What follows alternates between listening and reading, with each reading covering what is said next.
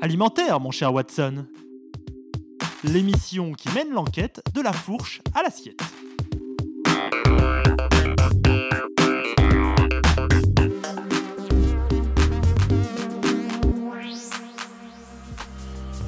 Bonjour à tous, je suis ravie de vous retrouver pour une nouvelle saison d'Alimentaire mon cher Watson. Je vous emmène en balade, loin de la pollution et du tumulte parisien. Partons prendre l'air le temps d'un intermède radiophonique sur les chemins du sud de l'île de France, à la découverte d'une plante longtemps oubliée et qui a fait son grand retour dans nos assiettes, le cresson. Autrefois seulement connu à l'état sauvage, son ramassage se faisait dans les fontaines et les ruisseaux où il poussait naturellement. Mais dès le 19e siècle, des cultures se sont peu à peu mises en place dans l'Oise, puis dans l'Essonne, qui grâce à sa richesse en sources d'eau pure est devenu le premier département producteur.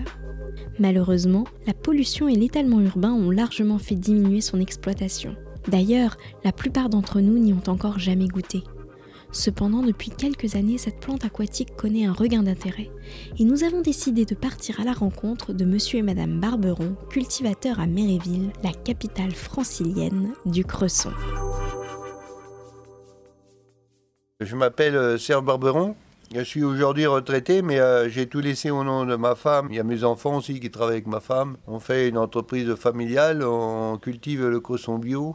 Dans les années 90, le cresson se vendait moins. Alors on a choisi ce critère de faire du bio. Bah, merci de nous accueillir au cœur de votre, votre cressonnière, dans les petits prés de Méréville, c'est ça? Voilà, dans les petits prés de Méréville. Mais enfin, on n'a pas que ce site-là.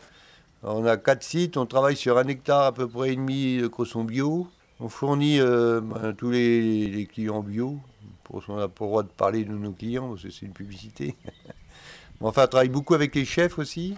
Des grands chefs parisiens Les grands chefs, comme Yannick Aleno, Cyril Lignac, Piège, euh, Vincent Ferniaud aussi, euh, puis plein de clients d'Orangis, que d'autres chefs que je connais pas, parce qu'on a un groupe qui s'appelle Terroir d'Avenir, qui nous dispatche le cresson dans tout Paris, et qui nous fait connaître de tous ces chefs. Et alors le cresson, comment on cultive du cresson Parce que c'est assez peu connu finalement chez les, jeunes. Le, le, cresson, on appelle ça du cresson de fontaine. C'est des sources qui sont contrôlées par la DGAL. On est obligé de prendre des autres sources, on n'a pas le droit de rivière, c'est strictement interdit. Le cresson, c'est une plante semi-aquatique qui pousse dans l'eau de source, euh, dans l'eau euh, qui ne stagne pas. Il faut que l'eau elle, euh, elle coule à une vitesse de pas, une vitesse de 5 à l'heure quoi, dans les fosses, qui va se rejeter à la rivière. Ça va dans une décharge. Et alors, le cresson, ça se recueille à quelle saison? Il y a alors, des le saisons cresson, c'est septembre-mai. C'est-à-dire qu'il y a 9 mois de récolte. Et les 3 mois, là-bas, là, on fait des semis d'été. Mais là, on est la période vraiment morte où on va tout semer. Là, on est en train de faire nos graines de cresson. Dans la semaine, euh, je vais semer un fossé. Je vais mettre un demi-litre de graines mélangées dans du sable, dans une fosse à sec. Et puis après, tout à petit, je lâcherai l'eau au moment que la végétation commence à sortir. Et alors, le, le cresson, ça met à peu près combien de temps à pousser? Bah, Le cresson, il met de 4 à 5 semaines. L'été, des fois, il peine un peu plus. On dit toujours, euh, des fois, c'est 5-6 semaines. Quoi.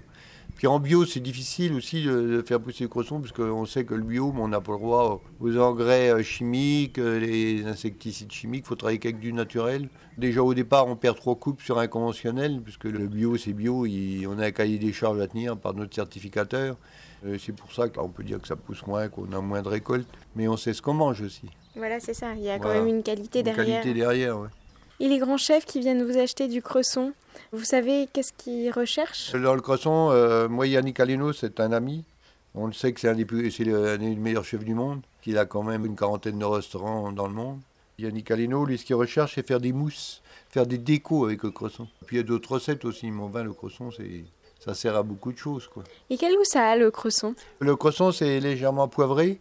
Bah, c'est une salade, bon, c'est rien à voir avec la salade de jardin, c'est légèrement poivré, puis ça, ça a plein de vertus, ça a plein de minéraux. C'est même très bon pour prévenir le cancer aussi. Il y a eu des études en Angleterre qui ont été faites comme euh, pour dire que le cresson, il y a tellement de minéraux euh, que c'est très bon pour euh, certains cancers. Mais il faudra en manger assez souvent. En ce moment, il y a un petit peu la mode des super aliments qu'on va chercher à l'autre bout du monde, mais finalement, il n'y a pas, très, bah, il y a pas besoin d'aller chercher. vous l'avez eu en Europe. Le cresson, c'est hyper connu. Les Anglais, ils en sont fans. Au Brésil aussi, le cresson, c'est tellement riche en vitamines, c'est très bon pour le sang. Le cresson, il faudrait en manger un peu plus. On transforme aussi nos produits un laboratoire et aussi on fait des stages euh, pour l'école de Bric contre Robert qui viennent pour euh, apprendre à cuisiner. Et qu'est-ce que vous proposez comme recette? La recette, euh, vous pouvez faire euh, bah, le potage, la soupe, ça c'est bien connu, des soupes, des purées, des pizzas, des quiches. Et en plus on fait un crémousson. Un crémousson c'est un pâté végétal. Je vous le recommande, euh, c'est très bon. Et où est-ce qu'on peut le trouver? Et on peut le trouver bah, chez la famille Barberon, Guylaine, Serge Royan, Gatien, et vous le trouvez au 23 rue Tour de Ville ou à la Vallée Colo. Vous nous appelez et on vous les vend. Mais il faut goûter quoi. Ah, Merci beaucoup en tous les cas. Alimentaire mon cher Watson, c'est déjà fini pour aujourd'hui. Mais vous pouvez retrouver le podcast de l'émission sur le site de Radio Campus Paris. Et on se donne rendez-vous avec Megan dans 15 jours, même jour, même heure, pour une nouvelle enquête gustative. Et d'ici là, restez gourmands.